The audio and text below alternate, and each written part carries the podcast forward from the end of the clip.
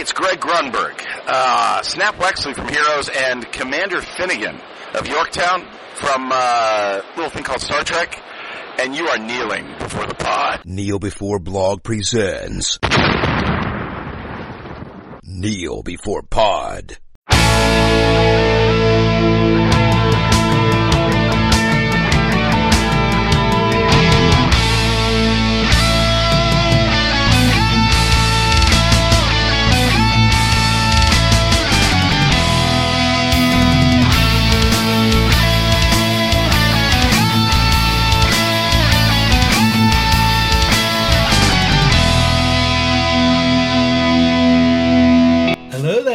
And welcome to Kneel Before Pod. It is Star Wars Day once again, and we are here to discuss the final entry in the Skywalker saga, as in the final entry that we've done. We've done the rest of them, but now we are up to Revenge of the Sith, the end of the much maligned prequel trilogy.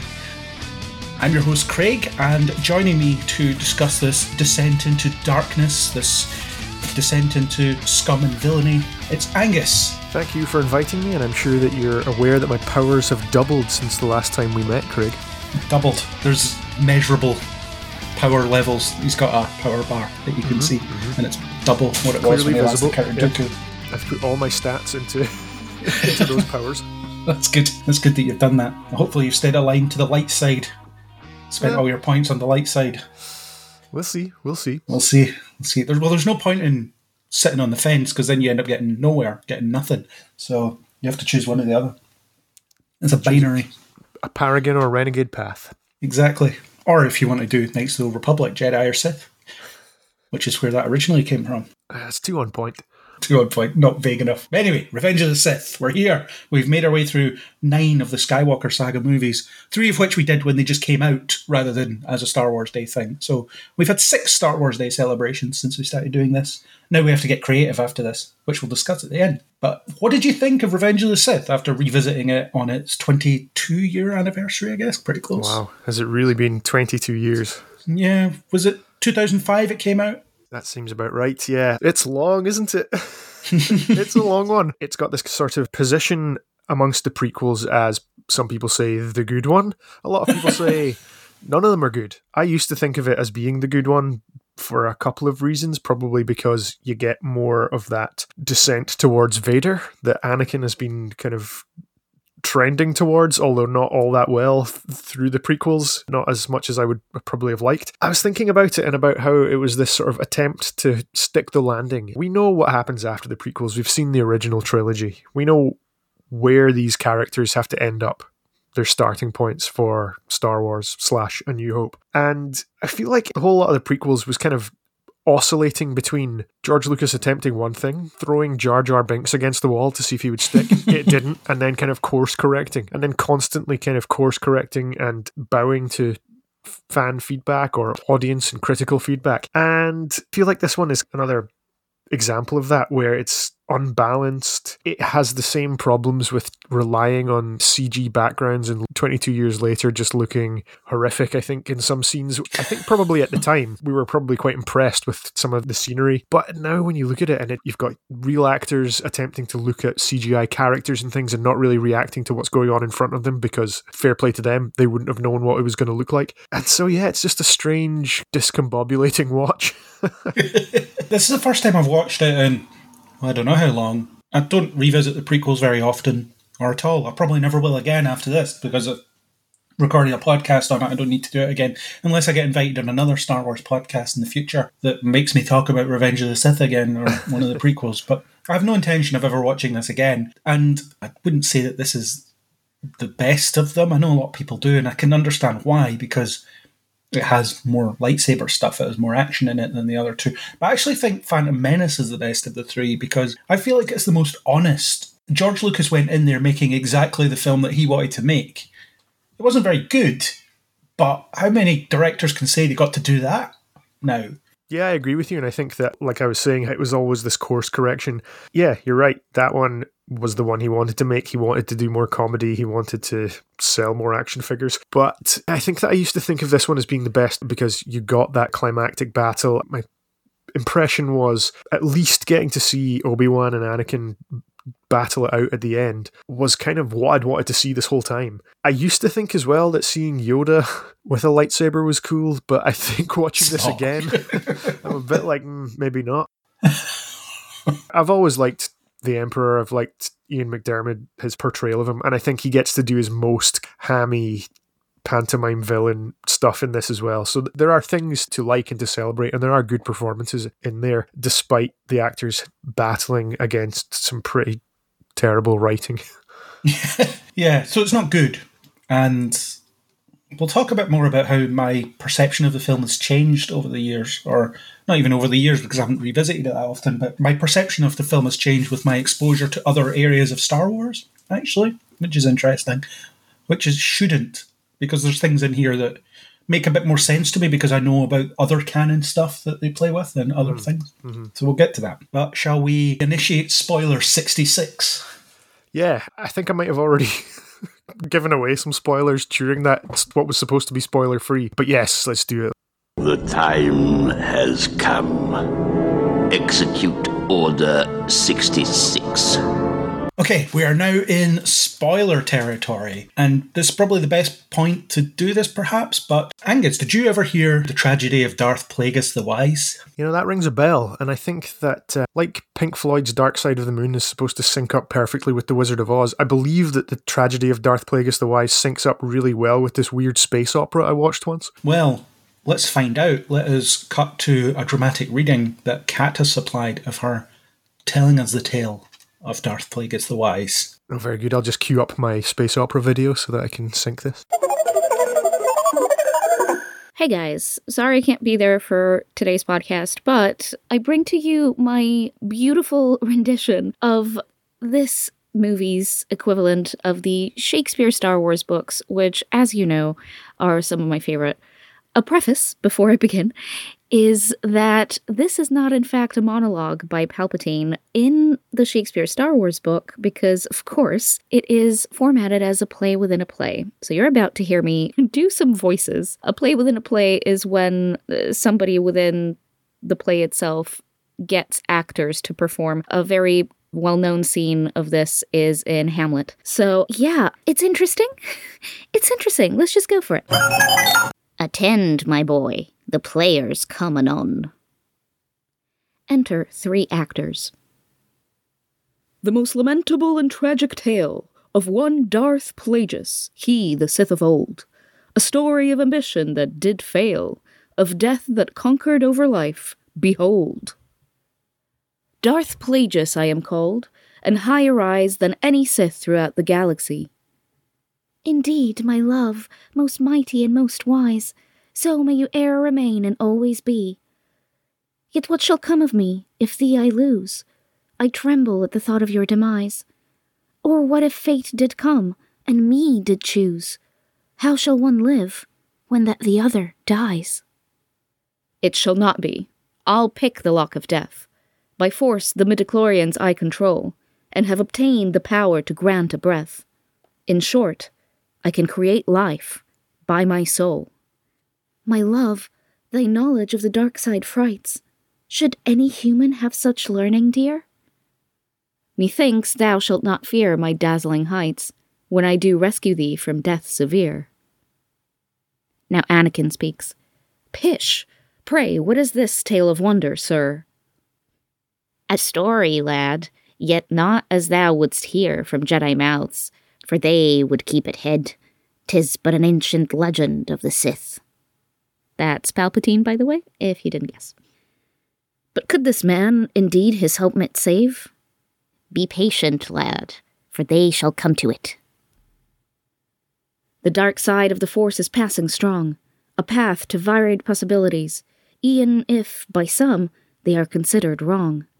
With all my might, these powers shall I seize. And here he mimes, uh, using the Force, through hand motions and incantations, and his wife rises as if from sleep. There ne'er was a Sith like unto me. The power over life and death is mine. Now come, my love, away, and let us flee. Forever thou art mine, and I am thine. they exit. Alas, the might of Plagueis would not hold. Although with power he was plenty full, the thought of losing it did turn him cold. Though death he trumped, his fear he'd not control. My young apprentice, I did teach thee all. Thy mind doth hold the wisdom that I know. Your wisdom's light doth hold me in its thrall. My recompense shall bear an equal glow. He takes out a lightsaber and kills Darth Plagueis. The tragic tale of this Darth Plagueis ends. Upon a hopeful moral all should heed. To save your family, to save your friends, 'tis possible if you with care proceed. And that, my friends, is the tale of Darth Plagueis the Wise, from William Shakespeare's tragedy of the Sith's Revenge, Star Wars Part the Third, by Ian Dosher. Thank you very much. There it was. Did it sync perfectly? Perfectly, yeah. It's uncanny. There's so many points where it just crosses right over it. My mind was blown. Weird hologram things flying out of water balls suspended in the air. Yeah. Into other water balls or whatever it is suspended in the air. Yeah, it just pairs perfectly with that manipulation of midichlorians and, yeah, man, just the dark side. Who knew what incredible power it had? As clones and Jedi were fighting and dying, Palpatine was partying at a weird opera thing. Don't want to get political, though. Take from that what you will. Yeah, yeah. And if you're not in the U K, it might not mean much to you. So message us and we'll tell you what it is. Or just read the news. Read the U K news. It's everywhere. Anyway, let us start with characters. To me, there's only really two character stories in this film, which is really weird considering how many characters there are. But Anakin is the obvious place to start because it is his story. It's about him becoming Darth Vader. And that is something that definitely happens in this film. But the operative question is, does it make sense? Does it sell his descent into the dark side? Do you believe it when it happens? Do you think it was earned? Or do you think it needed a lot of work? I don't think it works very well. I think when you consider that we've got three films featuring mostly Anakin before he even becomes Darth Vader. Two, really, because Phantom Menace does not count. He doesn't do anything. Well, you expect that there are supposed to be grains of what's going to happen, what his fate is going to be in that film. Maybe there aren't very many, but a good writer would have sown some of those seeds early on.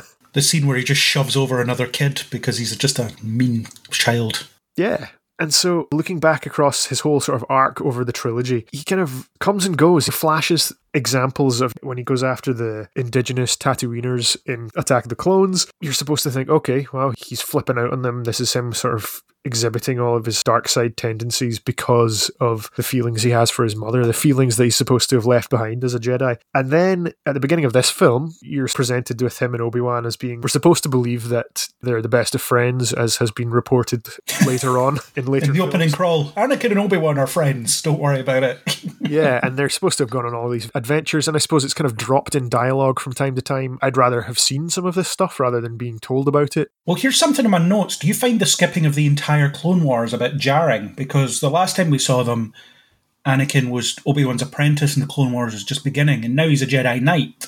He's on the same level as Obi-Wan, and the whole Clone Wars has happened. Yes. So we've missed out on years of development. Ended the Clone Wars have. Yeah. Or ended the Clone Wars are about to. Yeah, it is strange. I was thinking about that watching this as well. It hadn't really occurred to me before so much, but knowing now that there's so much additional material that covers that, that I have not really delved into very much at all. As uh, regular listeners to this podcast will know, I kind of restrict my viewing to the main movies in the M C U or in Star Wars. I don't delve too deeply into the T V shows, for better or worse, because I think there's probably quite a lot of good material in there. But yeah, it's a bit strange not having that to rely on, because as you say, there's just this big gap, and it feels as if kind of the whole point of the prequels, from Obi-Wan's speech in Star Wars telling us about how great a star pilot Luke's father was and how he was a good friend and how they fought beside each other in the Clone Wars. But you think, okay, there's a lot of material to tell us about this character. And I feel as if most of that doesn't even happen in the films that we're presented with. It's the sort of conversations in between these interesting events that we get to see. Again, the very beginning of this, Anakin's presented with instructions from Palpatine to try and sway him towards the dark side, kill Dooku. And he's supposed to try and resist this pull, this evil influence on him. And he does for a bit, and then he doesn't, and then he does for a bit, and then he doesn't. It's not as if it's a slide into the dark side. Are we supposed to take from that that he's conflicted over it? Or is it just because there's one scene where he's supposed to be good and there's one scene where he's supposed to exhibit bad until the point at which there's no turning back? Yeah, so I am coloured a bit by my perception of Anakin through watching the Clone Wars, which I was constantly pushing aside while I was rewatching this film. But I did put in my notes that skipping the whole Clone Wars is really jarring, because it is. And it's because you waste the Phantom Menace with just kid Anakin, because nothing happens in that film. Nothing in that film has any significance to the events of the other two. And that's why the machete order is a suggested viewing order, where you watch four, five, then two, three, and then Return of the Jedi, because then two and three become flashbacks to fill in the backstory of Vader being Luke's father, spoilers, before you see the conclusion of it. And mm-hmm. yeah, it makes sense, but you still have to watch two of the prequels, which isn't great. You don't want to do that. But I feel like Return of the Jedi gives you more than enough information to follow what's going on, so I don't need to do that, which is great for Return of the Jedi. But structurally, I think Phantom Menace should have been Anakin as a teenager. You perhaps end it with, or at least at some point during the film, he becomes Obi-Wan's apprentice. Then you can play up the he's too old thing a bit better because he's a teenager. Then Attack of the Clones should have been set during the Clone Wars.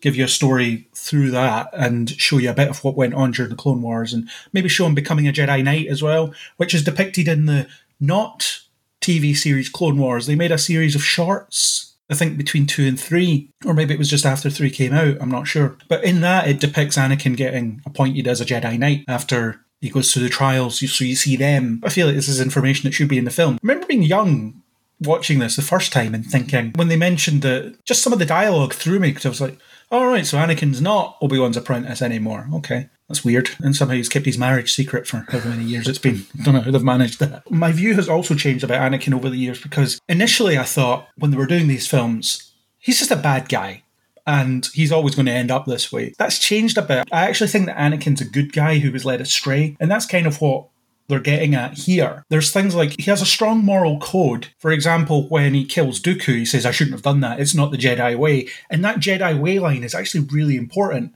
because that's why he attacks Mace Windu later on.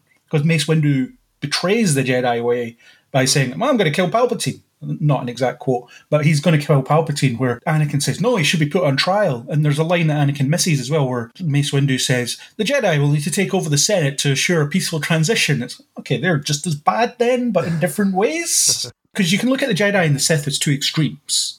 And that's what The Last Jedi gets at, and then they fail to pick up in The Rise of Skywalker, where Luke realises, no, the Jedi and the Sith are two sides of the same coin. And I think we talked about it during the Last Jedi podcast, but the way to look at it is the Jedi are living in fear. They live in fear of the dark side. They live in fear of this whole aspect of this thing they've devoted their lives to. So they just close it off and ignore it. And any temptation associated with it just becomes their downfall, really. And that's why they're ultimately wiped out, because they fail to recognise that side of the Force. They fail to sense anything because they won't even go near it.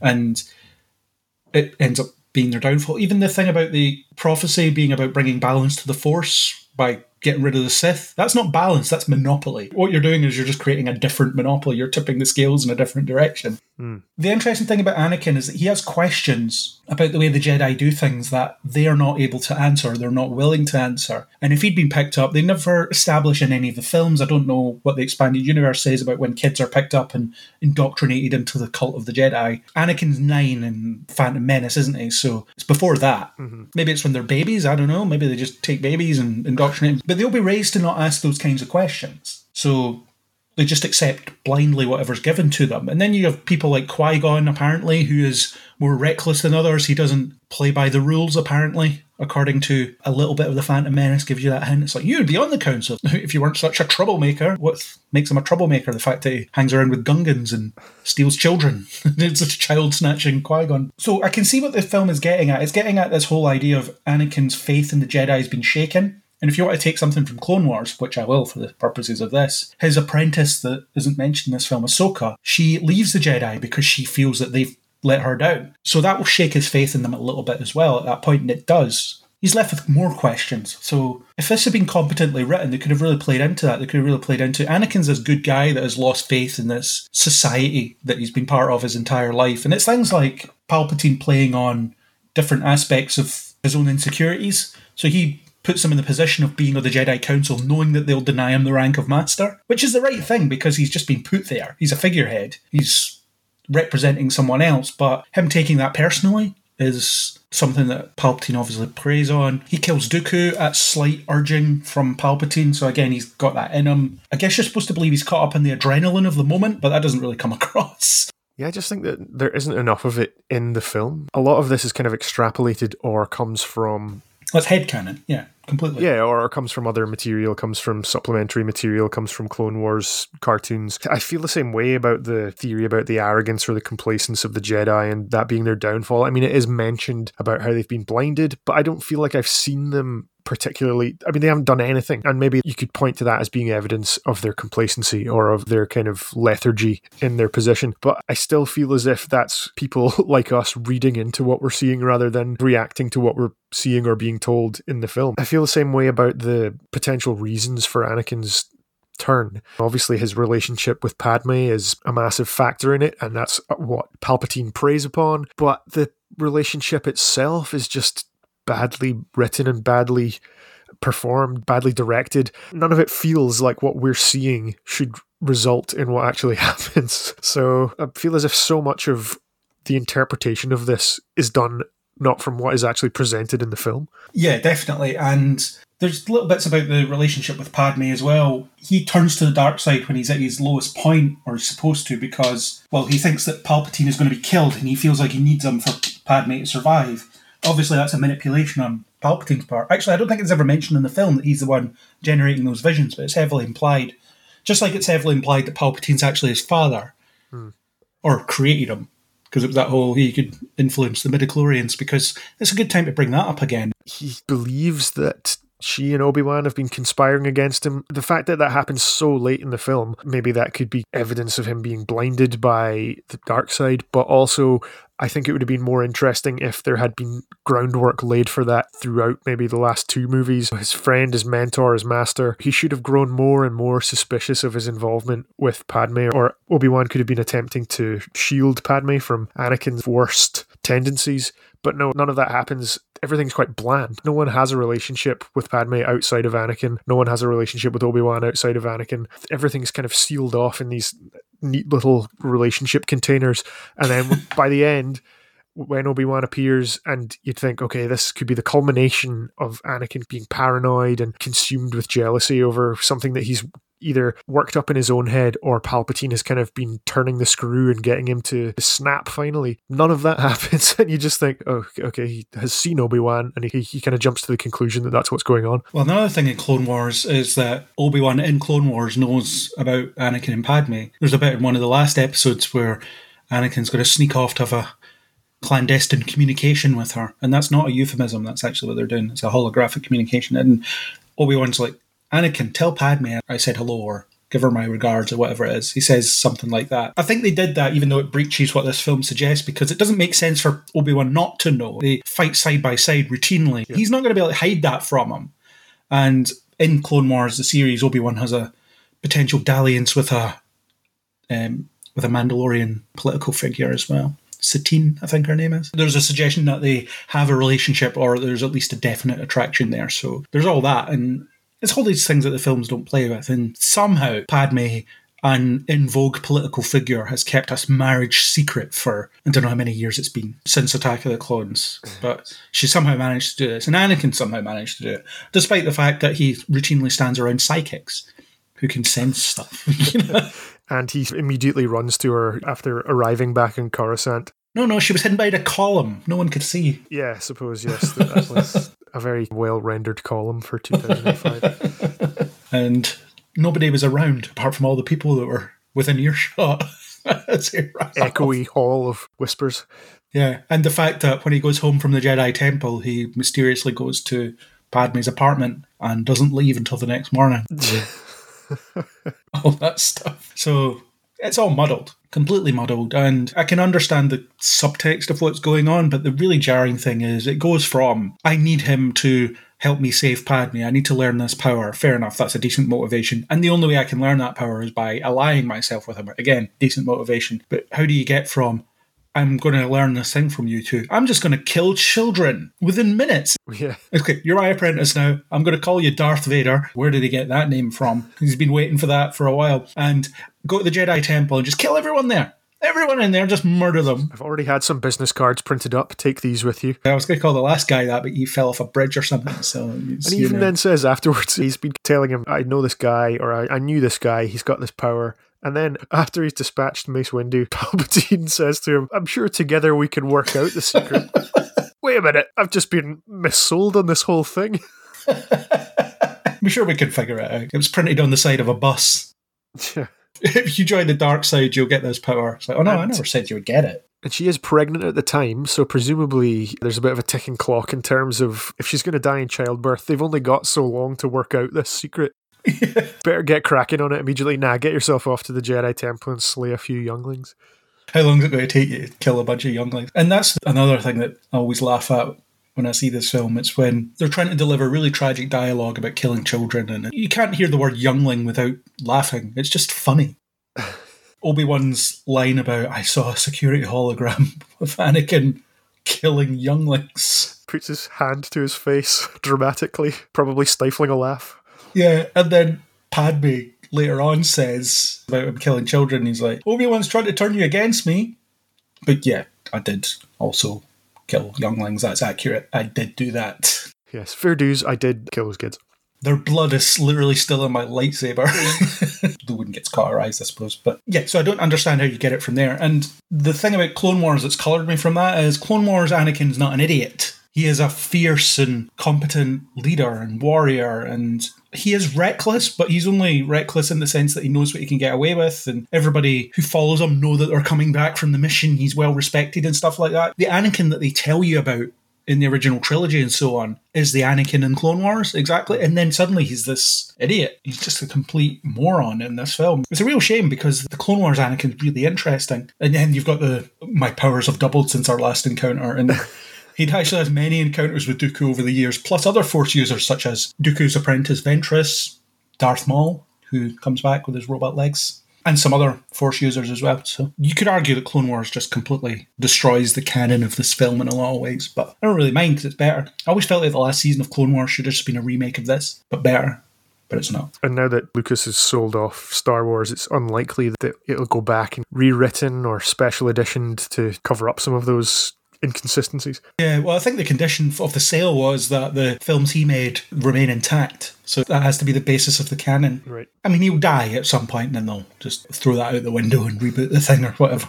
It'll happen eventually. Yeah, so Anakin's turn, not great. And the thing about Darth Vader, actually, and this never occurred to me before this viewing, but the name, obviously the name means father. Supposedly it was a clue all along, and it's probably just picked because it sounded cool, but then they managed to add it all in. But wouldn't it be more interesting if that was a name he chose to sort of wear his pain on his sleeve after he thinks he killed Padme and his child? Yeah, it's a bit of an aha moment. Are you supposed to think, oh, he's been dubbed Darth Vader now?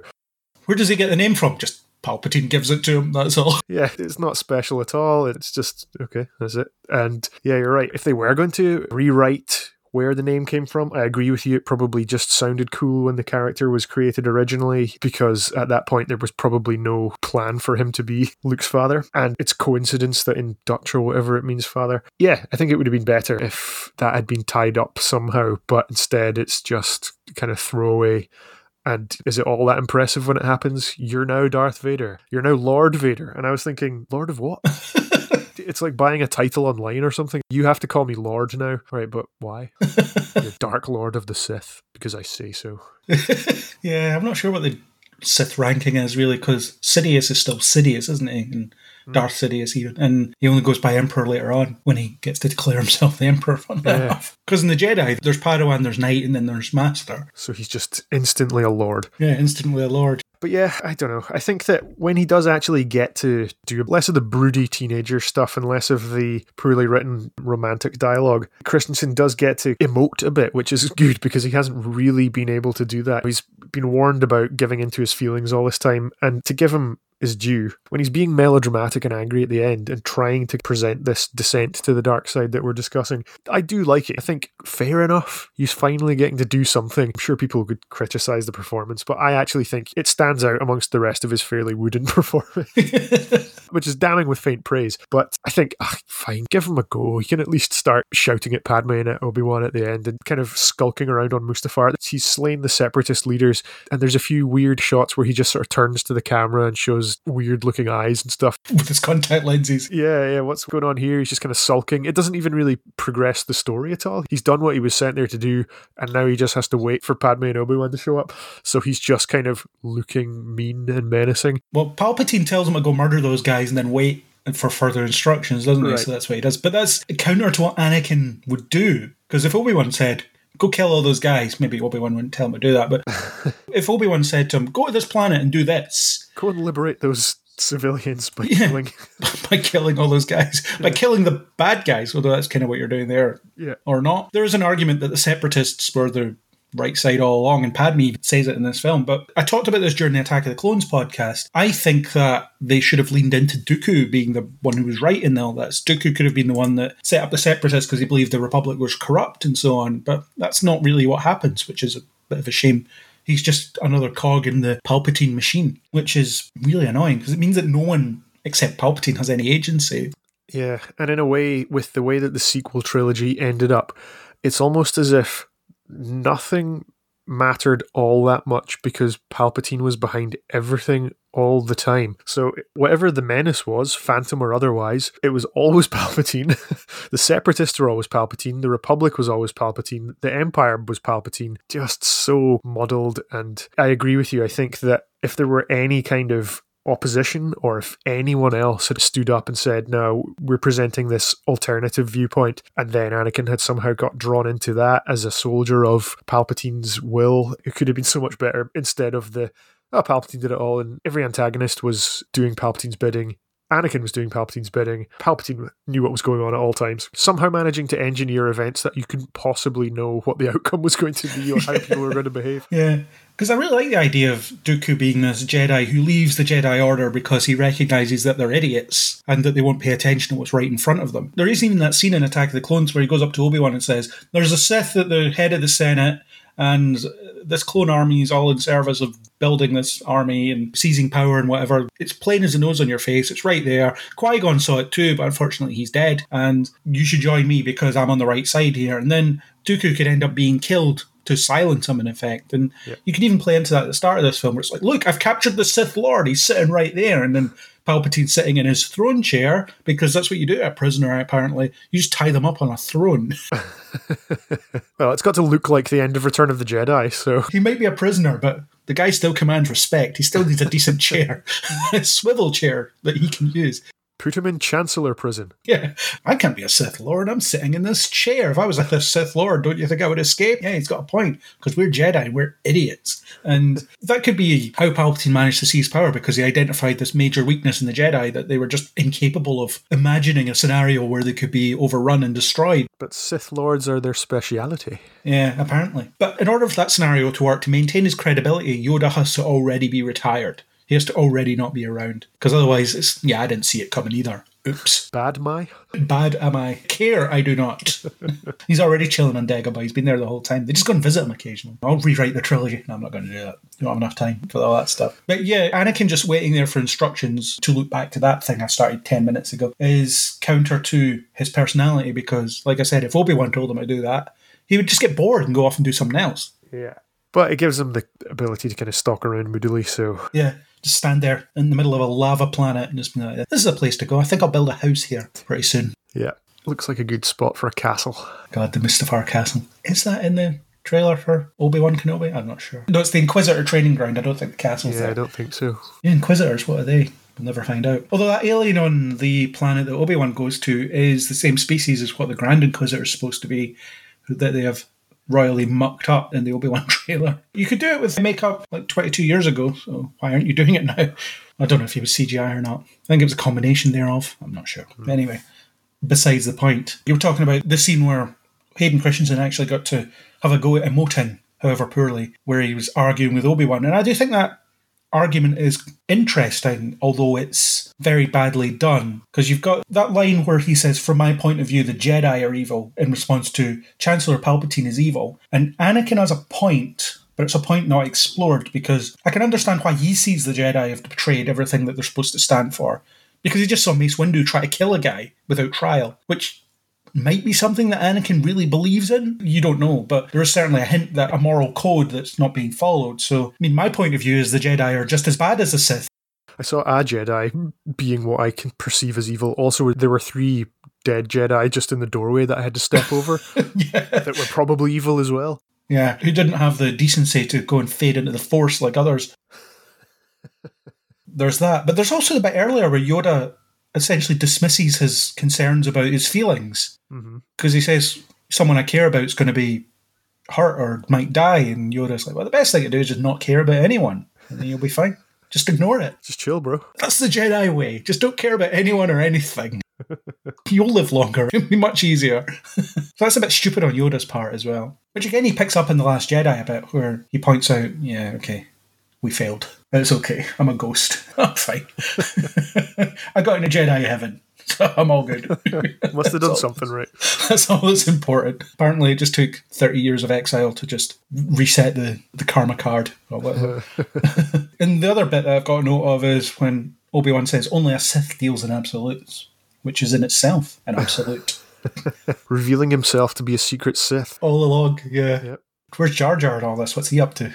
Pulling Palpatine strings. That's what he's doing. When he said Sith Lords are a speciality, he might have been talking in the royal we and revealing himself as a Sith. They are our speciality. Perhaps. Yeah. Obi-Wan kind of has nothing to do in this film, weirdly, because my only note in the agenda is he's there, but does he have an impact on the plot? I mean, he does, because he defeats Anakin and he's the one that figures out, and he's one of the survivors. He survives through dumb luck, though. He survives because the clones miss, funnily enough. Even though they're not stormtroopers, they still miss. But it's the only time they miss. They're pretty good shots otherwise. Yeah, they execute Order sixty-six quite well. Yeah. I mean, there's so many blaster bolts flying around that they couldn't not hit something. But no, the clones are competent, and Obi-Wan's on his weird giant iguana thing. The beast of burden he has. He deals with the diversion that is General Grievous. Is that just a way of bolstering the runtime, I wonder? General Grievous was created to sell toys. That's why he was created. He was also in that animation that I talked about, the one that isn't the Clone Wars C G I series. Did he appear much in the Clone Wars T V show? He does early on, yeah, because Anakin, he talks as if they've never met before, but they have. Yeah, because I was getting the impression I'd missed so much by not watching the Clone Wars. Watching Revenge of the Sith this time, I was thinking, I do feel as if I've just skipped a whole lot about why he's there, what he does, what the whole point is. He's the leader of the droid army. What more do you need? But then they have to get rid of him, and that'll be the end of the war. But is it... I don't know. Yeah, when they kill the general, apparently the troops can't function anymore. There's no others. There isn't a backup general. There isn't a chain of command anywhere. Yeah. Newt Gunray can't command the troops after that. Him coughing and wheezing isn't done in the Clone Wars T V show. It's done in the Clone Wars animation, no. The other animation, the two, I don't think they're quite feature-length. They're all right, actually. They're worth watching. As a bit of an aside, I suppose. There's some really cool stuff in it. Like Mace Windu just beating the crap out of droids. Just punching them. I, th- I think it's Mace Windu that's the one that squeezes his heart or his lungs, and that's why he coughs and wheezes. Because when you pick up at the point of the Clone Wars show, it's after Anakin's a Jedi Knight and so on. So it's after some of that. Mm. Although that animation, it ends at the start of the Battle of Coruscant. So it jumps back and forth. But the Clone Wars C G I show is the last couple of years of the Clone Wars, really, I think. It's kind of squishy in terms of its timeline. It jumps around a lot, but it's set quite late on in it, when a lot of stuff's already happened. It's so you can get Anakin being a master to an apprentice and so on. Competent, yeah. Yeah. An apprentice that would never be mentioned in film. She does appear in Rise of Skywalker. Her voice does. Ahsoka's. Yeah, but you'd think if you had an apprentice that you fought alongside or that you trained who then left and didn't appear in Revenge of the Sith, maybe there'd be some mention of that, but no. Yeah, he had just spoken to her just before the Battle of Coruscant as well, according to that show. And then during those last couple of episodes, we did a podcast on it actually, yeah, a while ago, but during those last couple of episodes, there's a bit where Ahsoka learns that Anakin's turned into Darth Vader, and then when they get to the point in Star Wars Rebels, which is the sequel show to Clone Wars, there's a point where Ahsoka and Vader fight, which actually has more meaning to it than the Luke and Vader fight, because there is actually that relationship that you can have watched play out. Oh, what a confusing mess. Yeah, it kind of is. And it makes no difference to this film, because Ahsoka wasn't conceived of when this film was made. Right. She was a later addition. So you have to sort of crowbar her in emotionally here, which doesn't work, because, like you say, there's no mention of her, mm-hmm. which is a bit of a shame. Because she's a great character. She's one of the best characters in Star Wars. And you'll have seen her in The Mandalorian, played by Rosario Dawson, won't you? Yeah, but it wasn't something I was anticipating. I know that her appearance was highly anticipated because of the love for the character that has built up. I have none of that, really. I mean, it was cool because I like Rosario Dawson and I think the character looks cool. I don't really know anything about Ahsoka. I don't like Rosario Dawson's Ahsoka, but that's another story for another time. So Obi-Wan, what does he do in this film? Nothing, really. Kills Grievous, shoots him with a gun, and then says, so uncivilized. No, ranged weapons are all right. It's good to have one. Yes, it's just another way of sticking a bit of fan service in, I suppose, isn't it? Yeah. Yeah. In that same sequence, he says, hello there, and so uncivilized. These films are at least good for the memes that came from them. Yeah, it was after he dropped his lightsaber, though, something he gave Anakin a really hard time about in the last film. And there are a lot of lightsabers being dropped in this movie. There is, especially from those younglings. Yeah, I hope one of them got at least a lick in, got to hit his robot arm or something. Singed his cape. Yeah, could have done. But yeah, Obi-Wan, yeah, other than the final battle, as I said, he doesn't even really have that potential love triangle. It's probably been suggested before, and I have suggested it today already, that it would have been a better storyline if that had been more involved. But yeah, he shows up when he needs to. He says he doesn't want to fight Anakin. He wants to go and fight Palpatine, but he's denied that opportunity. I don't know why Yoda and Obi-Wan don't go together. Anakin ain't going anywhere. You can go kill the Emperor, then go kill him. He can watch the security footage that, I guess, if it was readily available, or if Palpatine's office had cameras in it and anyone could see this, then they could prove that he's evil and he's a Sith Lord and possibly get people to turn against him. But nah, that's just for them to see, get a little bit emotional about, and then go off in their separate ways. There'd be a police inquiry, he would face a fixed penalty, and then he would get on with the job. Yeah. That's all that would happen. That's what people want from their politicians. He's apologised, it's fine. Did he even apologise? Yeah, he was like, I've been left scarred and deformed by all this partying I've been doing. Oh no, that was something else. I actually love that speech. It hits differently, and we've joked about it, but it really hits differently now, because at the time, thinking about how ridiculous it is that people would just accept this guy just seizing power here. And now we're looking at, in our world, where we saw how easily that happened. Not quite to the point that the Great British Empire has come back, but we've seen an erosion of freedoms over the last couple of years, whether that be for a justifiable reason or not. We have seen it, and we have seen how reluctant those who have the power to restrict those freedoms are to give it up. And now looking at it and watching him just get up in front of the Senate, be completely honest and say, you know what, democracy, screw that. Let us reform the Republic into an empire. Everybody cheers, except Padme and Jimmy Smits. They're both sitting there like, oh my God, I can't believe this is happening.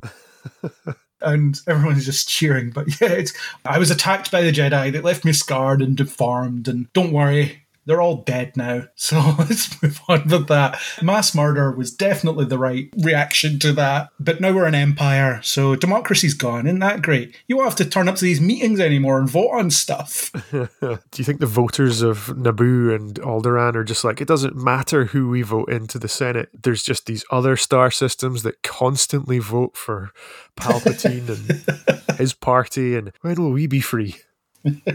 I think that Naboo should have been Alderaan to begin with, because then it gives you an emotional connection to that planet when it gets blown up. It doesn't make sense for that would be different planets yeah. because Naboo's not important after these films. No, it's not, but central to this and then forgotten about. But yes, you do get to see a little bit of all around you. Oh, that's what was so brutally destroyed. That's that backdrop that has almost nothing in it. Cool. Great to see as Jimmy Smits and his wife kind of, steal a child. Kind of green and hilly. Yeah, looks all right. You can probably see one of those hills kind of exploding out after it's been vaporized by the Death Star.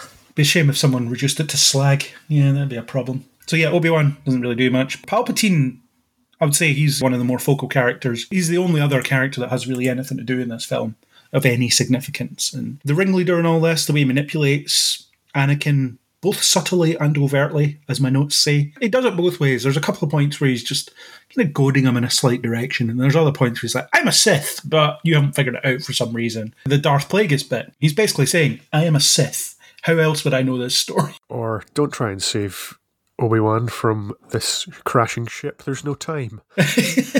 Yeah. Obi-Wan just gets knocked out for some reason. He seems to be all right, says Anakin, after just looking at him. It's going to be okay. Can you just help me up? Me help him up? No, no, no. Leave him, leave him, leave him. Oh, that's not an evil thing to say at all. Yeah. Also, why are you carrying him? You can use the Force. Just carry him with the Force. Apparently size matters not, but it still looks like it's heavy when you're lifting stuff. Yes. Takes concentration and effort. Mental yeah. effort.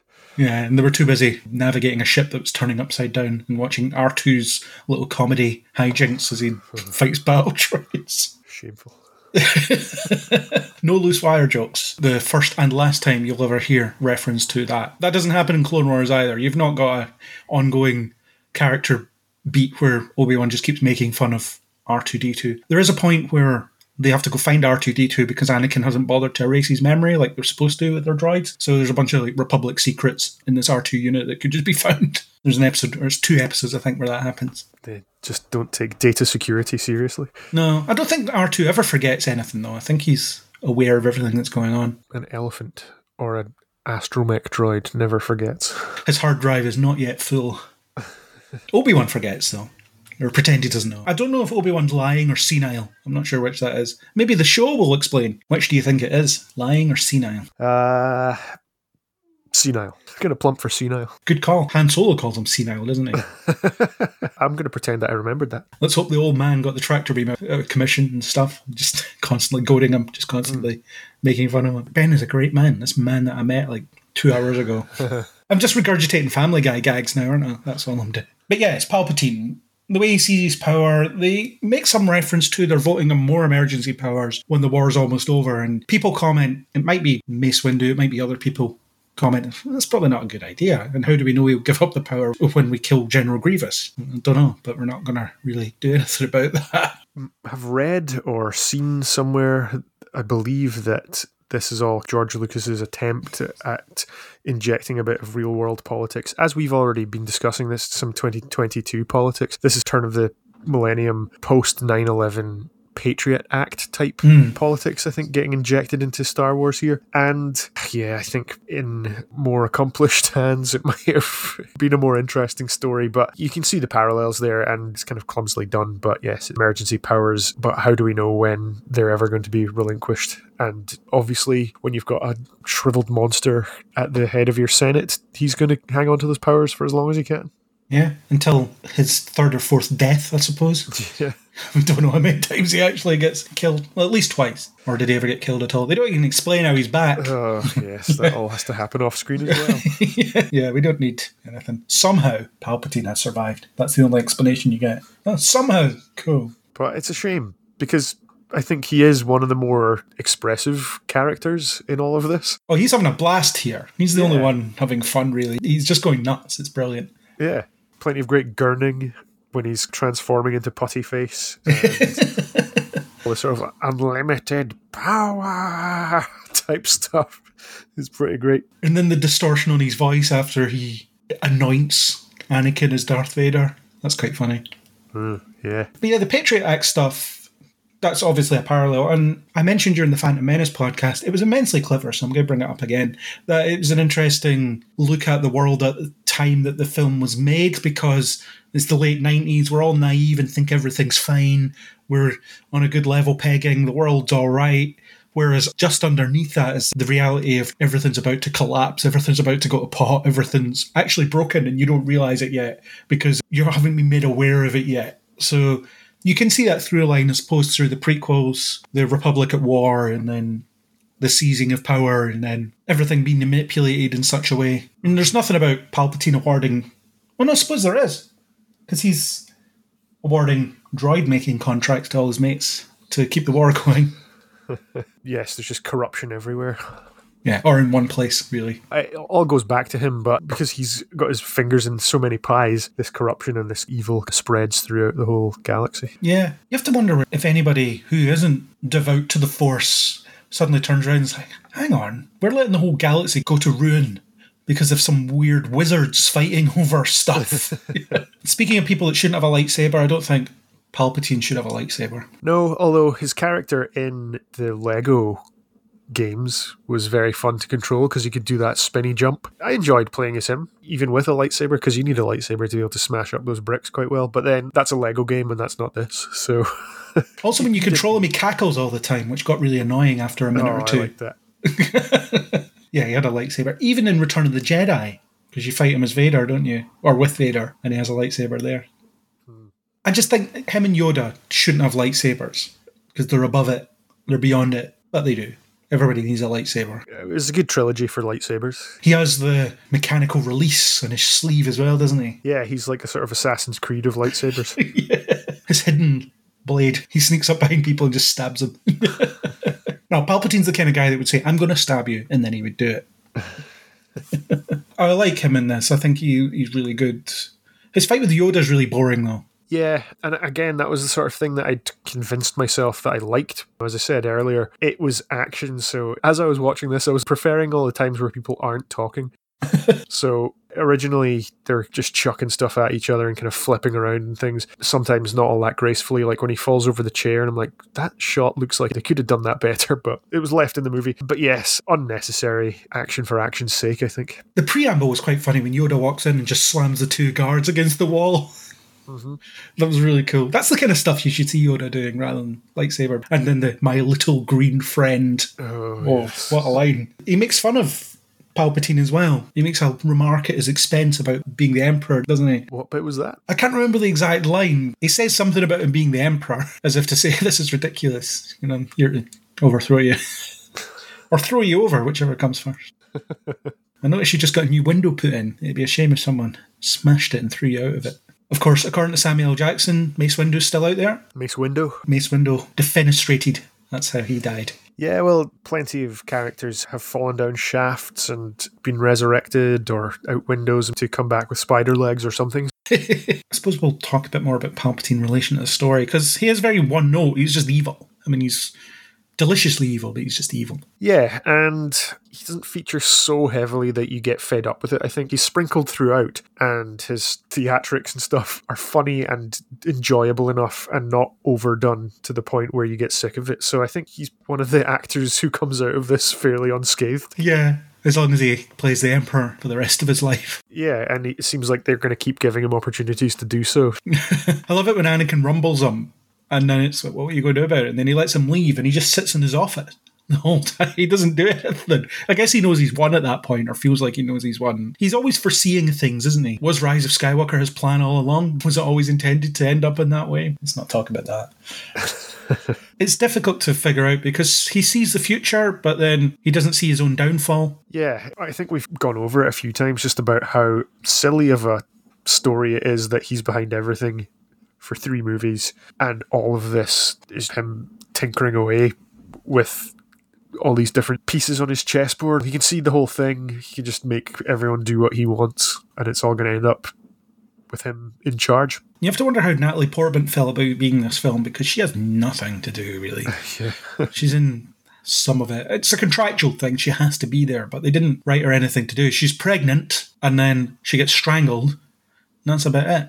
Although I will say the scene just before Anakin goes to turn to the dark side, where they're in separate locations, and it's the haunting music, and I know you said about the unconvincing C G I, but I thought that the visual of Coruscant just going about its day, while there was this darkness underneath it that the unsuspecting people in their flying cars didn't know about, stuff like that. That's a really well done bit. There's no dialogue in it, which saves it, I think. So there's no crappy dialogue, and it's just emotion. Yeah, I agree. I've got that as a note as well. That that was one of the, the things I liked most about watching it this time round. Again, it's probably because of that lack of dialogue. I've always liked the score in Star Wars. It's always one of the things that whenever I'm looking for a redeeming feature, or if there's something that I like the best or something that stuck with me, the music is usually what I fall back on, and it's probably... call that out on every episode we do. I agree. Yeah, I think that the visuals of that bit, the emotion of them being separated but kind of looking out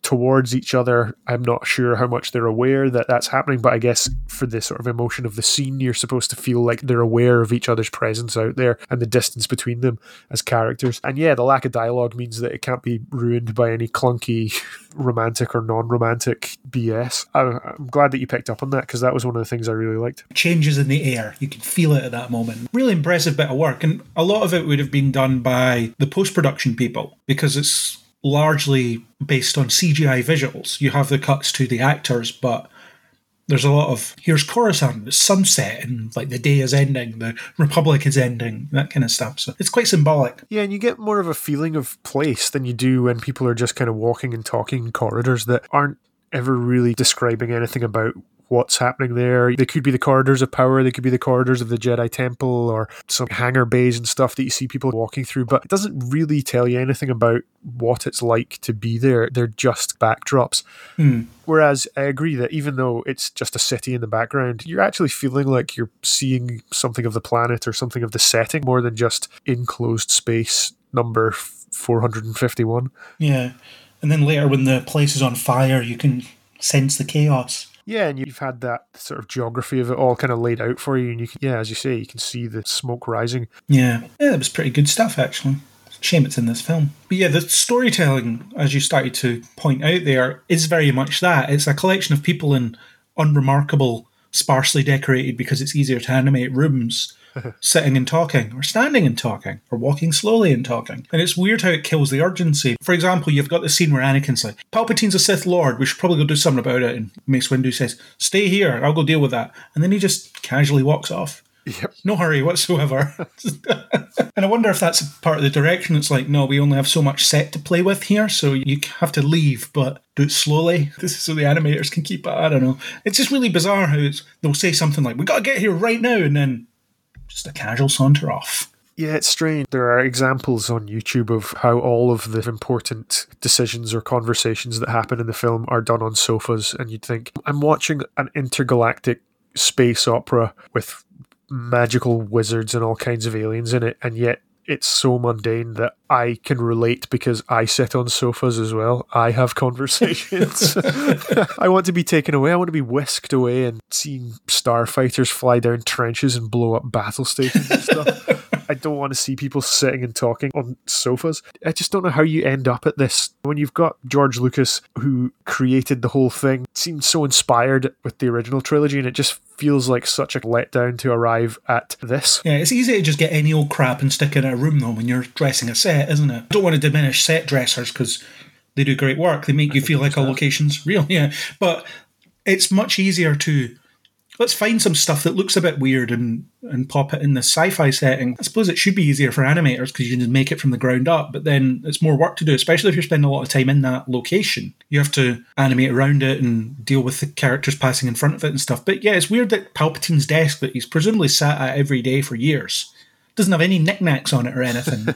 Doesn't have a Sith holocron on his desk as a paperweight, that kind of stuff. Doesn't have any executive toys, no Newton's cradle or anything. Yeah, he's just sitting there playing with his Sith holocron. It's like, I wonder if there's a Sith Lord in the charge of the Senate and this holocron sitting there. There was one video I watched on YouTube. There's plenty of criticism on YouTube of this movie. I can't remember which one it was, but it actually went as far as praising a scene in which Anakin and Padme were having a conversation and she was packing to go home, or she was going to Naboo. It was saying, normally it's just...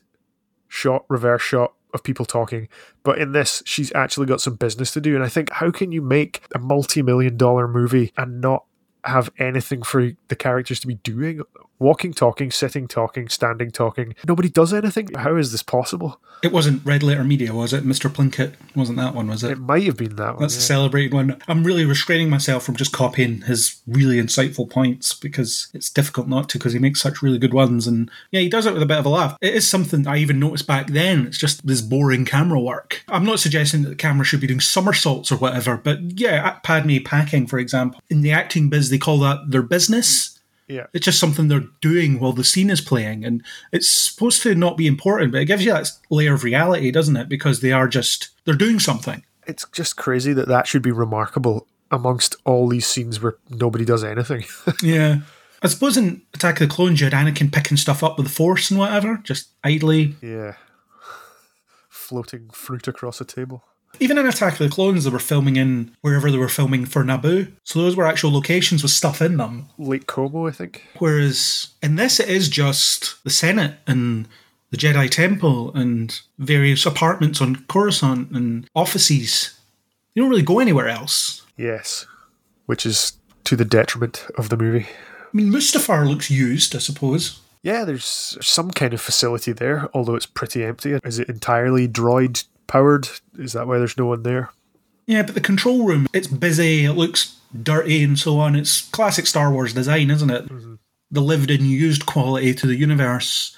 And you get a sense of that in some things. You see on some of the speeders and whatever, there's scorch marks on the engines and things. So you do get a sense of that lived in reality. I think that's the C G I animators just doing that, though, to give you a bit of extra stuff. Even the clone armour, you can see it's decorated and dinged and so on. Yeah. And those sequences are welcome relief from what we've just been talking about, the more boring aspects. Well, that was a big thing in the Clone Wars animated show as well. The clones found their own identity through like haircuts and decorating their armour and things like that. They would have different personalities. They would define themselves in some way, which you don't get here. No. You get one that's Obi-Wan's friend, Cody, Commander yeah. Cody. Commander Cody. Who then tries to kill him, which is a shame, I suppose. So much that's sterile about these, as we've talked about, the environments, the dialogue, the fact that you've got disposable armies on both sides, clones who are never really given any characterization, despite in animations and stuff, they explore that. And then droids who, again, you don't care if they're just getting blasted away, doesn't matter. From the very beginning, from the Phantom Menace, the droid army was just always something that didn't sit right with me, because from the original trilogy, the stormtroopers, even though they were faceless, they were still scary. Felt like they had some kind of drive or menace or something, whereas this just feels like this is the sort of thing we've talked about when you've got a kid playing with action figures, just smashing them against each other. There's nothing more than just this guy's fighting this guy, this guy's blasting that guy. I don't know who any of them are. I applaud them for introducing stories that develop clones with personalities, but because they are clones, they're just cannon fodder. Yeah, and the Clone Wars show gets into that without really getting into it, because if you get into it too far, the whole premise falls apart. Right. If the Jedi suddenly question, we're friends with these guys, can we really be leading them to their deaths? I suppose, because we don't have any other soldiers, but I suppose it's the same as leading any army. If you're a general or leading an army, then you have to make those kinds of decisions, whether they're clones or not. You're still sending people into their deaths, whereas droids are a bit neater in that respect. And again, in the Clone Wars show, it is actually in here that the droids are stupid. Yeah, and speak with sort of childish cadence. Why would you program a droid to do that? I always got the impression that it was George Lucas sanitizing these movies. Instead of there being individuals under that armor, thinking, feeling, caring humans or whatever species they are. You could argue that the original movies are for kids as well, but because he wants this to be accessible to children, there has to be this departure between the violence and between people that are having violence inflicted upon them. So you've got disposable robots and disposable clones, even though these movies feature dismemberment and some fairly violent things happening to people, main characters. I don't understand why a certain level of violence seems unacceptable to him in movies that have wars in the title. Yeah. But then dismemberment and burning up in lakes of lava can happen. Well, conceptually, the stormtroopers, they wore full body armour so that you could dehumanize them. Yeah. Fine. I suppose you still had the officers, so I don't know if you ever see any of them die. And then they just don't dwell on the fact that Luke Skywalker probably killed thousands, if not tens of thousands, of innocent people when he blew up the Death Star. Yes. There was just people on there. It might have been Imperial officers' families, we don't know. Potentially prisoners of war as well. Definitely prisoners, yeah. It's fine. We'll just have to deal with that. You don't ever see Luke haunted by the tens of thousands damage. of people he murdered just by blowing up the Death Star. Yeah. It's something that they've picked up on in Robot Chicken and so on. It's the janitors on the Death Star, all those kinds of people. These people that are just in the Empire because they're in the Empire. There's nothing else to do. You either take up a position or, well, there is no choice. Even Han Solo was joining the Empire, remember that? And Luke was going to. He wanted to go to the Academy? Yeah, so he would have been a TIE fighter pilot. I wonder if they've ever done that what if scenario where Luke gets to do that and then meets Vader that way. Vader's like, Skywalker, interesting. Wonder if any relation. I thought I killed my child, but obviously not. Because there's only one Skywalker in the galaxy, other than me. It's this guy.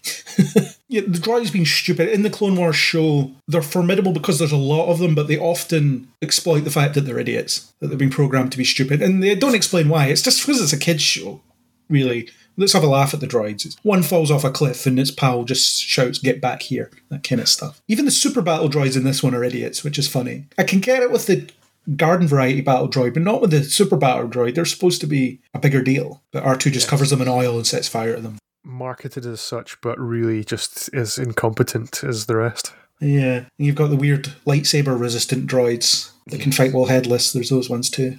They don't say anything though. Mm. Yeah, so it's interesting. The action stuff, let's just talk about that now then while we're at it. What did you think of the set pieces here? I've got notes on the major ones. So you've got the opening space battle, et cetera, because it's not just a space battle. Obi-Wan versus Grievous. There's some quick stuff here and there. Anakin versus Obi-Wan. Yoda versus Palpatine. We've already talked about how boring Yoda versus Palpatine is, except from the preamble, which is more fun. I really like the opening sequence. That's a great opening. How it transitions from the space battle to the inside of Grievous's ship to the lightsaber fight, brief as it may be, to the crash sequence. I think that's a really well-built set piece that just builds and builds and builds until it ends. Yeah, it's pretty spectacular and it provides a bit of eye candy. It kind of gets you right into the action straight off the bat. I suppose we've always been given bits here and there about how great a pilot Anakin is, from pod racing onwards to taking down droid motherships. Accidentally. Yes, to piloting convertibles around the air streets of Coruscant. So yeah, I, I think that they're trying to weave in a bit of that because that's part of his legend f- from the original trilogy. So uh, yeah, I appreciate that. I appreciate what they're trying to do and I agree with you. I think it looks good. I'm watching a, a movie about Star Wars. I want to see lots of space battles and things. So yeah, I liked what they had going on there. And I think that was one of the things that stuck with me about what I liked about this originally. The redeeming features of this movie that I clung to upon watching it the first time round. Yeah, although I'm constantly confused by how much Obi-Wan seems to hate flying, yet how much he has to do it. Yeah. Because he has most of the cool piloting stuff in the last one as well. Yeah, he just has to... It's to grin and bear it. It's just part of the job for him. I like that though, how Obi-Wan's ship was getting torn apart and poor R four bites the dust. Yeah. We're supposed to maybe feel sorry for that, I don't know. Oh, he had a name. Yeah, I can't really say that I did feel sorry, but that was a thing that happened. Yeah, and then Anakin almost shoots him down. It's like, stop doing that. It's like, yeah, I agree, bad idea. After he's just shot at him a few times. Is it the best space battle we've had in Star Wars? I suppose until Rogue One, which granted was only two films later. Three if you include the Clone Wars. Yeah, it's pretty good, although I feel like once they get onto the ship and they start the Palpatine rescue, it feels as if that ship is... Okay, it does eventually crash, but you can see the battle going on out the window, but until the ship begins to crash, there's no real jeopardy of, oh, there's a massive space battle going on outside. Well, there is the bit where they get attacked by the ship that flies alongside it. Maybe it was a tactic to not attack that one when they identified it was Grievous's ship.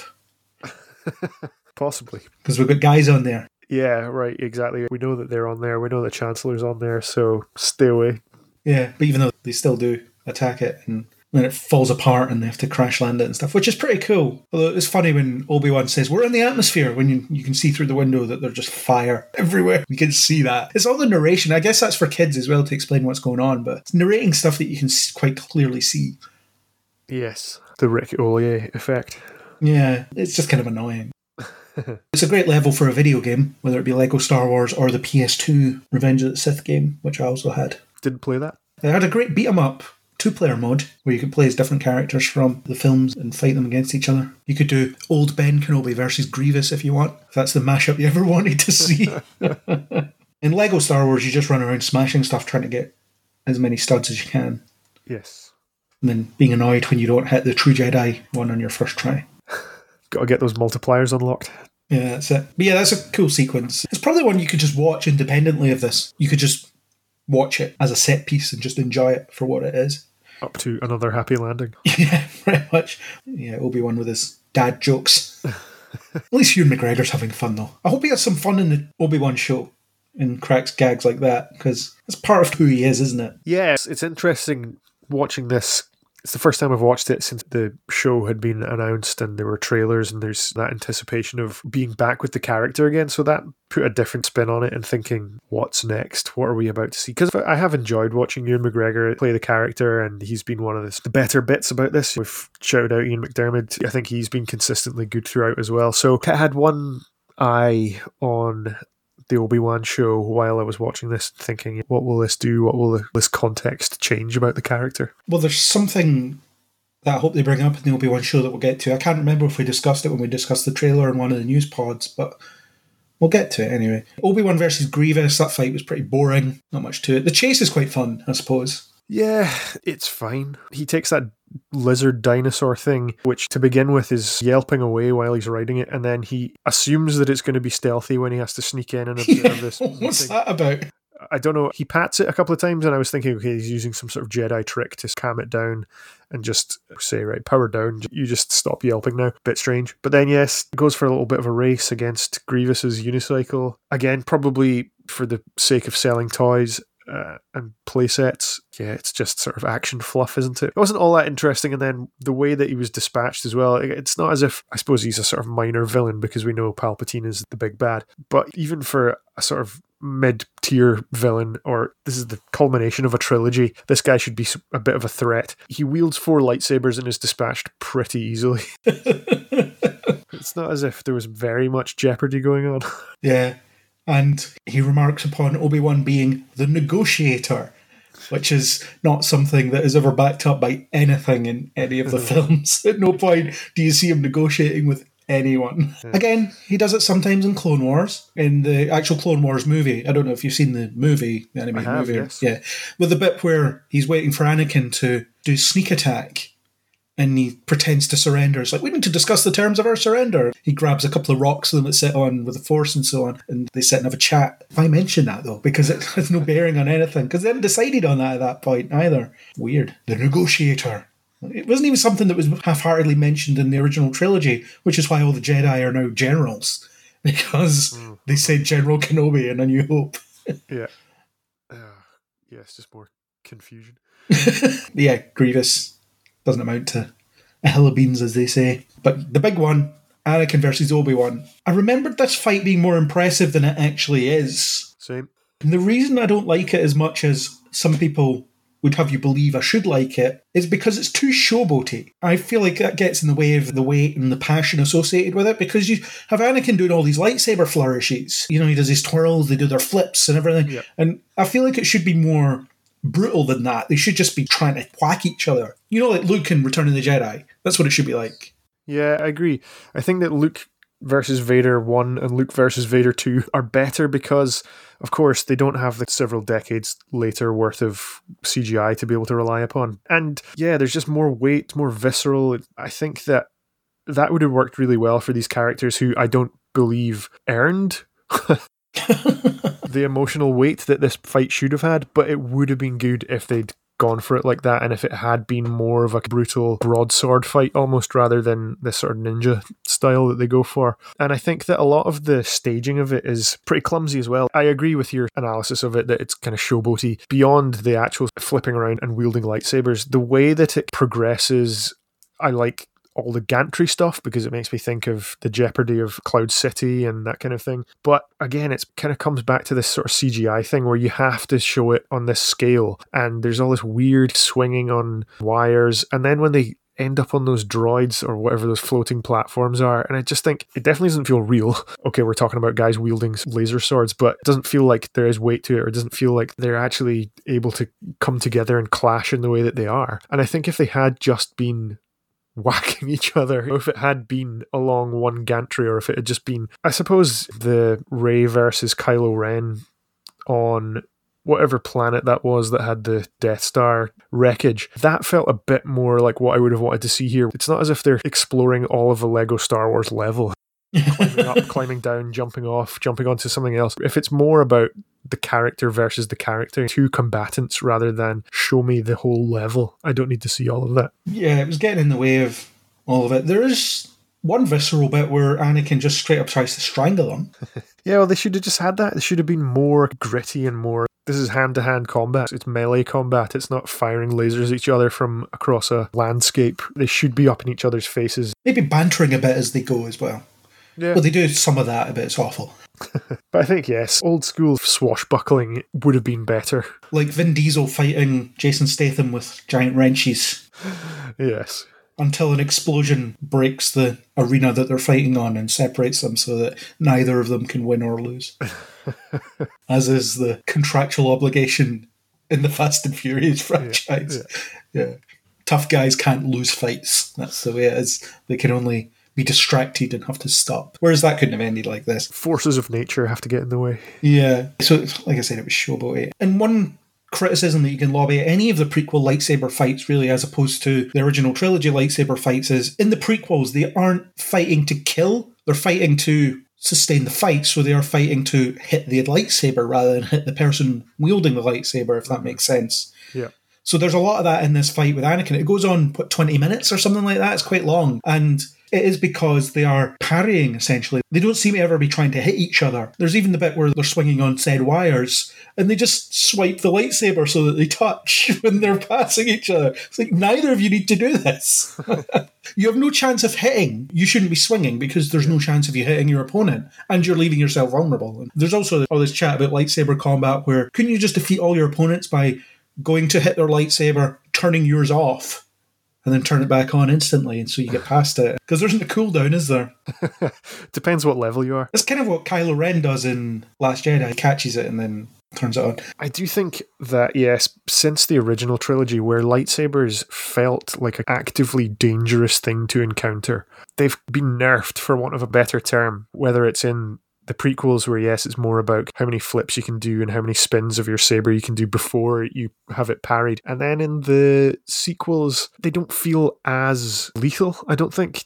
It just feels as if you could receive a glancing blow, and then as long as you've got a back-to-suit nearby, then you're going to be fine. Whereas I always felt, maybe because I was a lot younger when I was watching the originals for the first time, but it always felt really dangerous. If someone ignited a lightsaber and you heard that, even the sound sounds dangerous, so you don't want that anywhere near you. And I think Lucas's original conception of them is that they were heavy. Right. So it's like wielding a broadsword. Yep. You don't make your movements lightly. You see that when Luke, he's always two-handed, isn't he? Yes. When he's using it. Vader's one-handed sometimes, but he's a cyborg. He's really strong, so you can see why that is. But in terms of the, the actual lightsaber combat in this, I was looking, or not at the time I wasn't, I was loving it. I suppose at the time I was like, yeah, this is great. Look at all the flips. Look at this. You get to see the lightsabers just be these really cool dynamic weapons. And I suppose you could have different types of lightsabers if you wanted. You could have the more defensive heavy set ones that your Aragorn type Jedi wield. Mm-hmm. And then you have the smaller dagger-like ones, I don't know. But I think the idea is they're supposed to be heavy because they're a purely defensive weapon, and it's about strategically fighting rather than just wildly swinging until you hit something, which yeah. is essentially what you get here. But the Rogue One Vader hallway fight, it's not a fight, it's a slaughter, but that as well, the movements are very deliberate and real menace to it. And a lot of people say, oh, that one scene in Rogue One redeems Vader. No, it doesn't. It's cool, but it doesn't fix this by association. Yeah.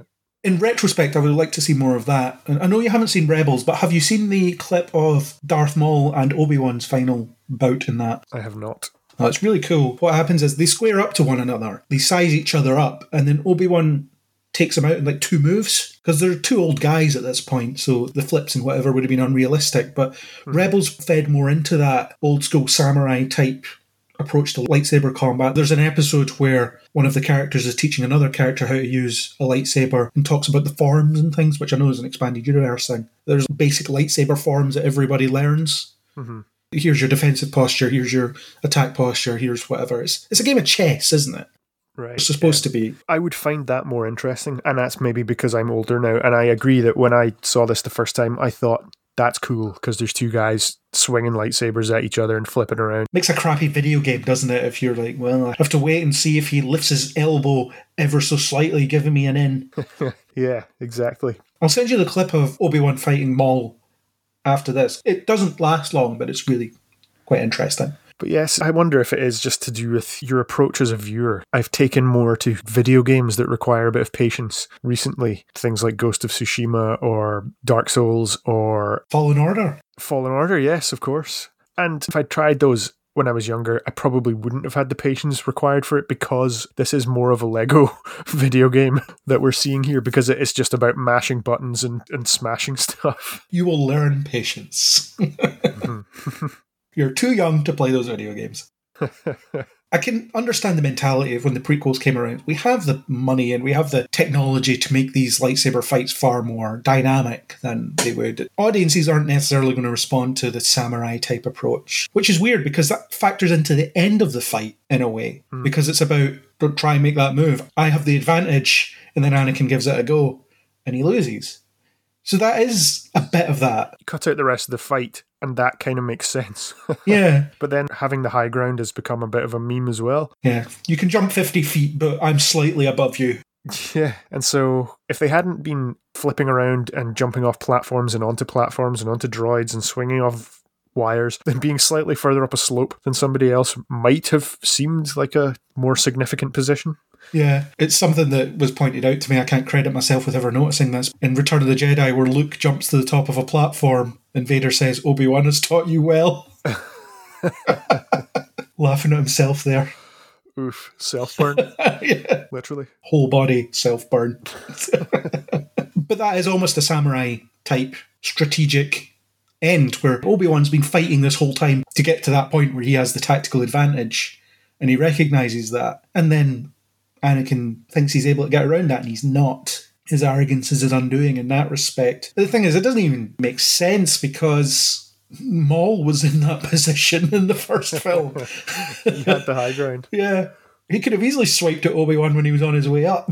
Yes. Didn't, for some reason. The high ground bit's ridiculous. And this is the bit I was talking about that I hope they pick up on the show, because Obi-Wan's choices here are ridiculous. Obi-Wan makes the wrong choice. He just leaves him there to die, which probably isn't the Jedi way. To prolong his suffering by assuming that he's just going to expire despite having had his limbs cut off and being engulfed in flame.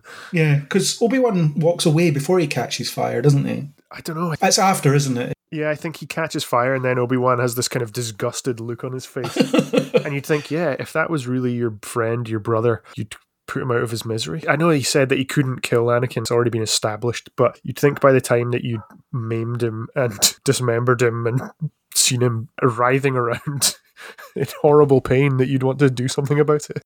Or help him. Either put him out of his misery, kill him as a mercy killing to end his suffering, or help him. Take him with you. Try and show him the error of his ways. He's a stub. He's not going to do anything. He has one working arm, I suppose. The cry of I hate you as well, that was a bit mm.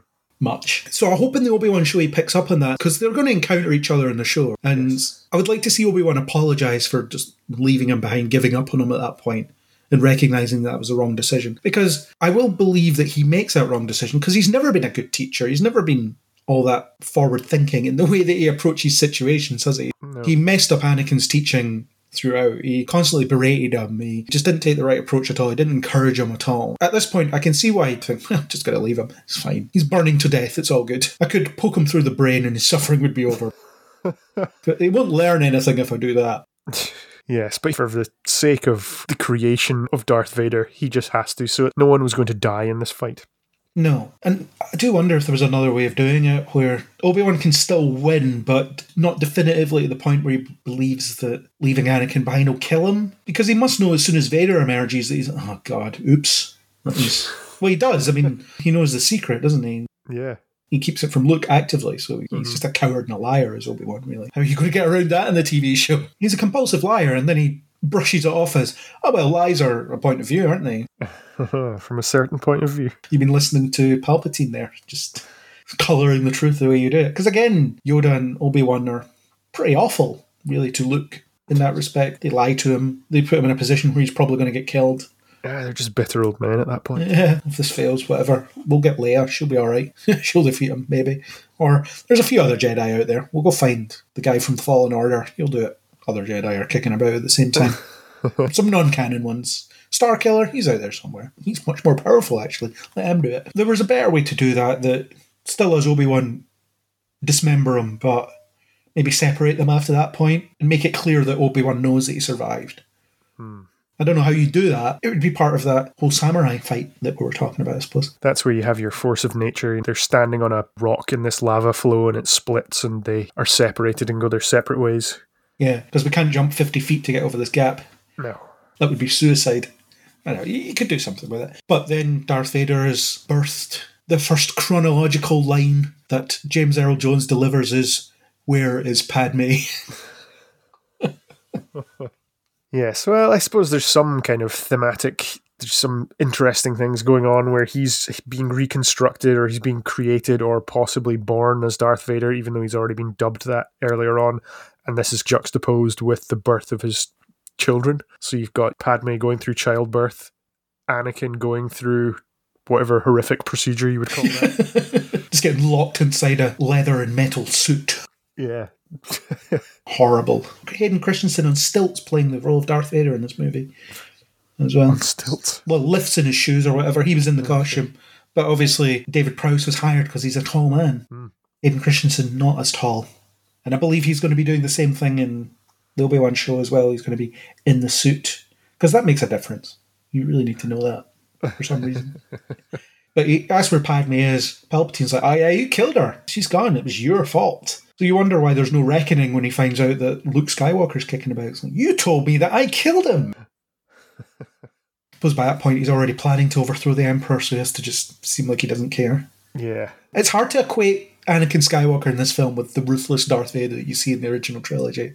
They don't feel like the same guy. No, it's a tough one, as you say, with the Padme line and the much maligned no. that they put into Return of the Jedi as well. No. Yeah. Oh, dear. There's not much more you need to say about it, really. That line has taken such a kicking. The funniest bit is when someone's put an S sound at the front, so he says snow instead. It's really funny. Really good. It's my favourite thing about that. Yeah, it's just dumb, and you see the Death Star being built, and young Tarkin, but not the same young Tarkin from Rogue One. Mm.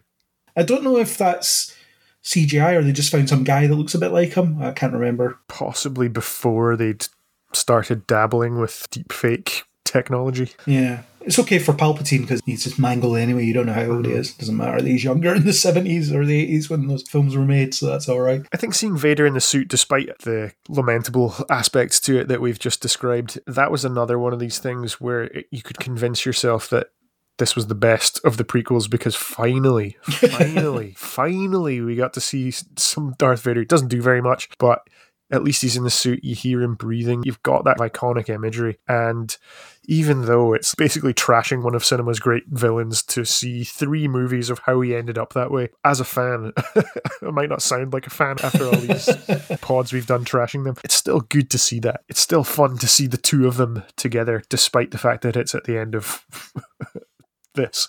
Is it his New Hope costume though? Because the costume changes between A New Hope and Empire Strikes Back. I'm pretty sure it's not the, the red lenses and stuff. When they first go on, when you see it from his P O V. You see the red, yeah. Yeah, but I don't know because he looks shinier than he does at the beginning of Star Wars, so you'd think that they would have matched that up, but then there's all sorts of things like Leia being able to remember her mother's face and that sort of thing that just doesn't make any sense. Yeah, the impression you get from Return of the Jedi is that Leia was raised by Padme for a bit and then she dies young for some reason. Yeah, and I think that from The Phantom Menace, where you know that Anakin's love interest is a queen, you think, okay, I can see where this is going. This is possibly how Princess Leia could have come about.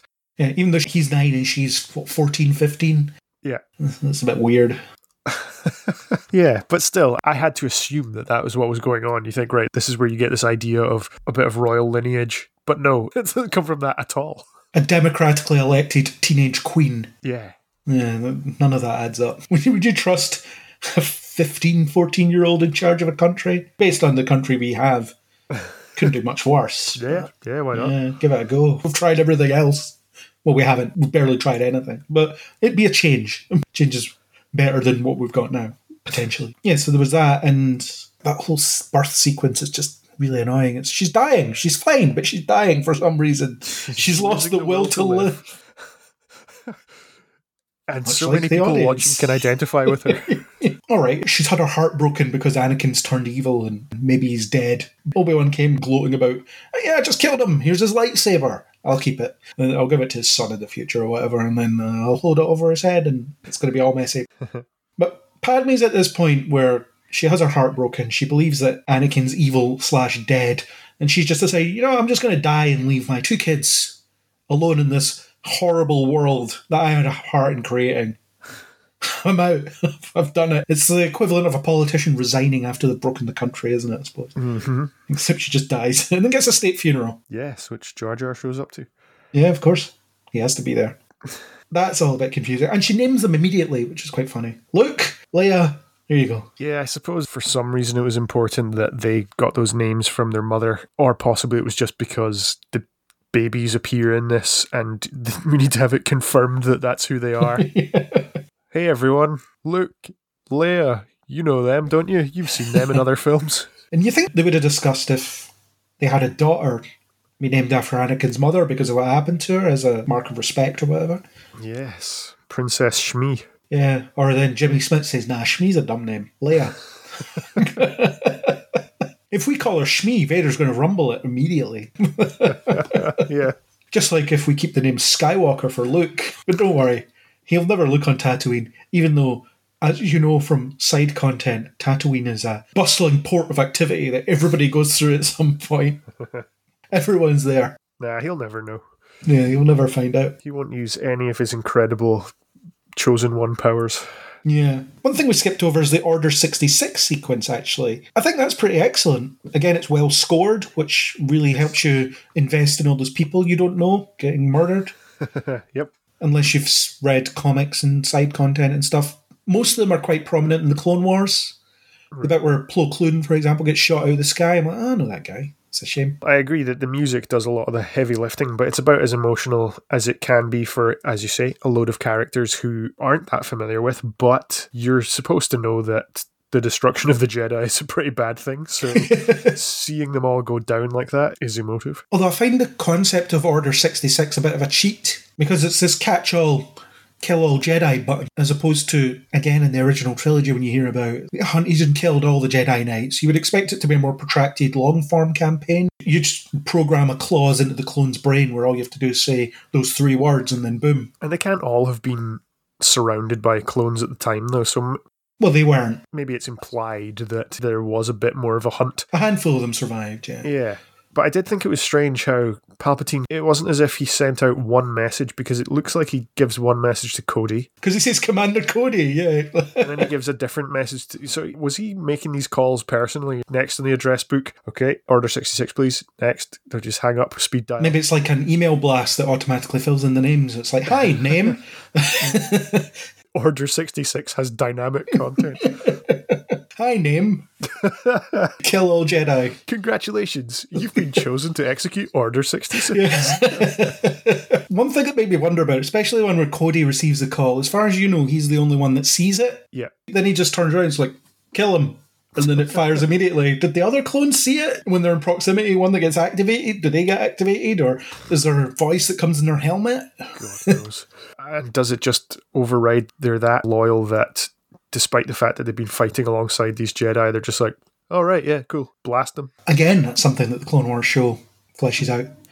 There's an episode where a clone malfunctions and accidentally kills a Jedi, and it's because of that deep built-in thing. And then they all talk about there's this thing within them that they know about, but they don't know what it is. It's this weird feeling that they have, I suppose. I, I think that's how they describe it. And then in the finale of Clone Wars, there's a character in it called Rex. They keep rumouring he's going to come back in one of these shows. Tamura Morrison's already there. So why not? He just needs a big beard. But Rex is one of the main clones that you see in Clone Wars. So he's a good friend of Ahsoka and Anakin and so on. And Ahsoka's on one of the Jedi cruisers in the last episode, and all of the clones turn against her. And she extracts this gland or whatever it is from Rex. so that he's not affected by it anymore. It's a chip or something. It's a device that was snuck in during the cloning process. A MacGuffin. That the Jedi somehow also missed. Hmm. And they do it quite well in that episode where the clone malfunctions. The Kaminoans try and paint it as he's gone insane, and that's all it is. And then the clone ends up dying before they get to the bottom of it. But they're pretty close. Yeah, it's just a shame that none of that is explained. No, it's just initiate Order sixty-six. No problem. But I think there's some non-canon now stuff of clones coming to their senses afterwards and being like, oh no. I don't know if the Bad Batch would cover that in some way. Probably. I've not watched it. Possibly, and that might also cover the interim between the ex-Republic, now Galactic Empire, using a clone army and then having to rely on child recruits, stealing children to make them into F N two seventeen or whatever. I think that was more of a First Order thing. There's not the Empire, they're just conscripts. Yeah, but was it, I don't know, I'm sure I've heard some sort of theories, or possibly this is based on stuff that I haven't seen that is actually canon, but it's about the clone life cycle and how they ended up having to start getting non-clone troopers, so that when you get to stormtroopers, they're no longer clones, they're people, and that explains the height differences and voice differences and behaviour differences. Yeah, and again, Rebels, Rex shows up and he's pretty old. It's a few years before A New Hope, so it's like twenty-odd years after this. So it seems like they just age normally once they hit Jango Fett's age, as in fighting age, twenties or whatever. They just age normally after that. I see, okay.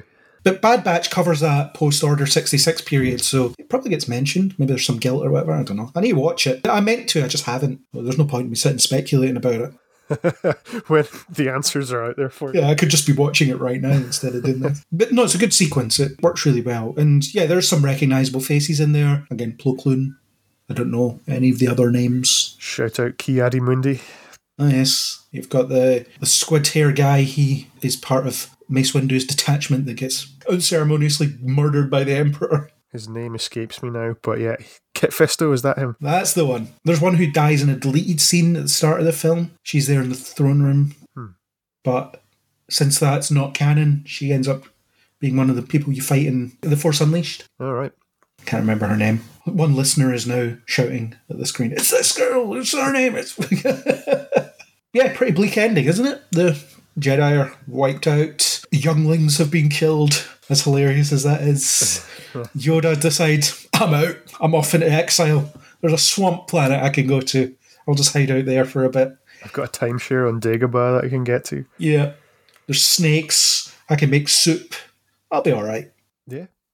There's a weird cave.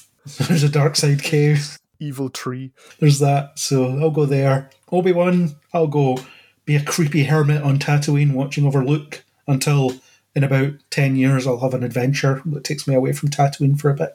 That'll be fun. Jimmy Smits, I'm going to raise this kid until my planet's blown up, probably with me on it. Yeah, it is a pretty bleak end for most of them. I don't know. Is he on it? It's not confirmed, is it? He's on the ship in Rogue One. So maybe he stays there. Hmm. Yeah, bleak ending, looks hopeless, but then you've got hope because we all know what that kid grows up to be.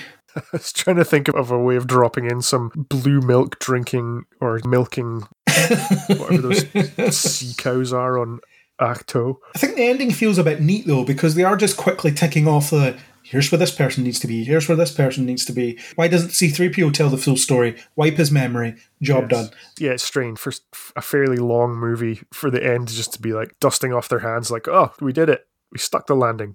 Everyone is where they need to be. Everyone's in position now. Great job, guys. Yeah, yeah. We don't want to sow the seeds of the rebellion. We don't want to give you more Vader. We don't want to do any of this. We don't want to give you anything more than what you already know, which is the same sin that Solo commits, isn't it? Here's everything that you already know. Yes. Plus, we'll maybe do spin-offs, who knows? Watch The Bad Batch, because that'll tell you exactly what happened after all this. This show that we haven't even conceived of, that won't exist until Disney buys the property, which is quite a while off at this point.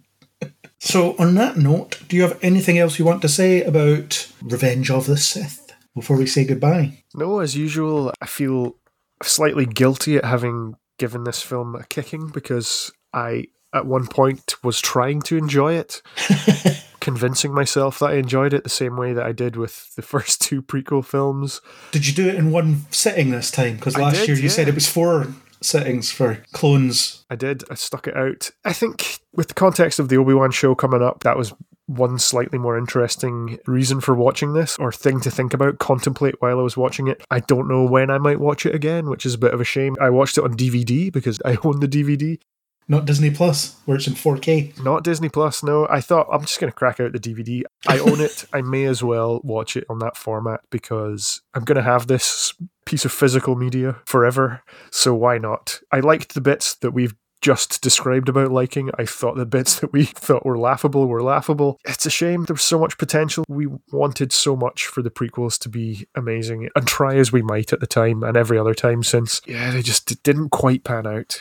Definitely not. I watched it on Disney Plus in four K. I don't know if there's been any fudging with it in the meantime. I think the prequels are largely untouched. The only difference is C G I Yoda and Phantom Menace, I think, for the Blu-ray. Yeah, that's about the only one I can think of. Yeah, I just watched it on Disney Plus, but I don't own it in any other format, actually. I don't have the D V D. I never bought it. I do have, or I used to have, Phantom Menace and Attack of the Clones on D V D, but I don't have them anymore. I just got rid of them when I order sixty-sixed most of my D V Ds.